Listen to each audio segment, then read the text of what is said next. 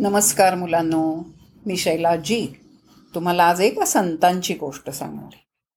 तुम्हाला खूप पहिले संत संत ज्ञानेश्वर मग नामदेव महाराज माहीत असतील ऐकून तरी माहीत असतील की नाही?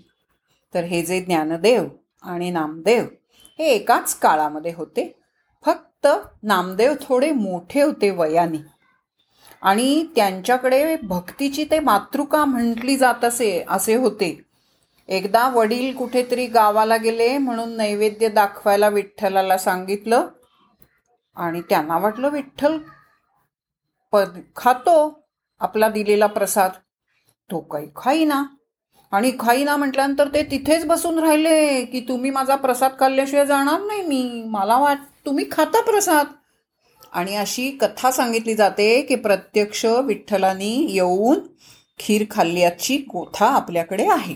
असे ते भक्तीची मातृका म्हटली जातात. आणि विठ्ठल हे त्यांचं दैवत होतं. तर असे नामदेव आणि ज्ञानदेवादी भावंड म्हणजे ज्ञानेशदेव निवृत्तीनाथ ज्ञानदेव सोपान आणि मुक्ताबाई यांची एकदा भेट झाली. आणि भेट झाली तेव्हा दोघं समोरासमोर भेटले. तुम्हाला माहीत असेल वारकरी संप्रदायामध्ये असा रिवाज आहे की कुणीही कुणाला भेटलं तरी खाली वाकून नमस्कार करायचा. कारण तो वयाला नमस्कार नसतो. आपल्यात जे चैतन्य आहे ना त्या चैतन्याला नमस्कार असतो. म्हणून मुंजीच्या दिवशी वामन अवतारातल्या छोट्या बटूला सुद्धा सगळे नमस्कार करतात. पाहिलं की नाही कधी? तसंच लग्नामध्ये लक्ष्मीनारायणाचा जोडा म्हणून मुलीला आणि जावयांना आई वडील सुद्धा नमस्कार करतात. कारण तो नमस्कार चैतन्याला असतो. तर वारकरी संप्रदायामध्ये हा रिवाजच आहे वाकून नमस्कार करायचा. झालं असं? दोघं भेटल्यानंतर नामदेवांच्या मनामध्ये आलं ही पोरं लहान लहान वयानी. पण ज्ञानानी खूप मोठी होती हो. निवृत्तीनाथांच्या ज्ञानदेवांच्या मनामध्ये काही आलंच नाही. आपण ज्ञानाने मोठे वगैरे सोडून द्या. त्यांनी आल्याबरोबर नामदेव महाराजांना नमस्कार केला वाकून. निवृत्तीनाथांनी केला ज्ञानदेवांनी केला सोपानांनी केला. पण नि नामदेव जेव्हा नमस्कार करेना उलटून ह्यांना दोघांना तेव्हा मुक्ताने मात्र केला नाही नमस्कार. ज्ञानदेव म्हणले मुक्ते नमस्कार कर अगं. पण तिनं काही केला नाही. आणि नामदेवांनी नमस्कार केला नाही याची गोष्ट ज्ञानदेव आणि निवृत्तीनाथ यांना थोडी खटकली किंवा लक्षात आलं की असं नाही नमस्कार करायला पाहिजे.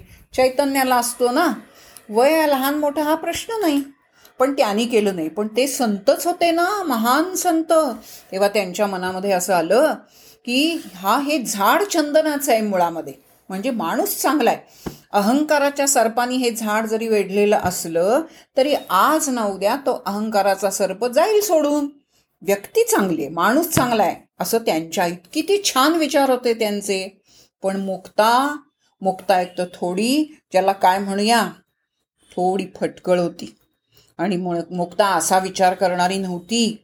ती सुद्धा संतच होती. पण तिच्या मनात आलं की ह्याला झालं काय? म्हणून तिने त्याला प्रश्न विचारला अखंड जयाला देवाचा शेजार का रे अहंकार गेला नाही?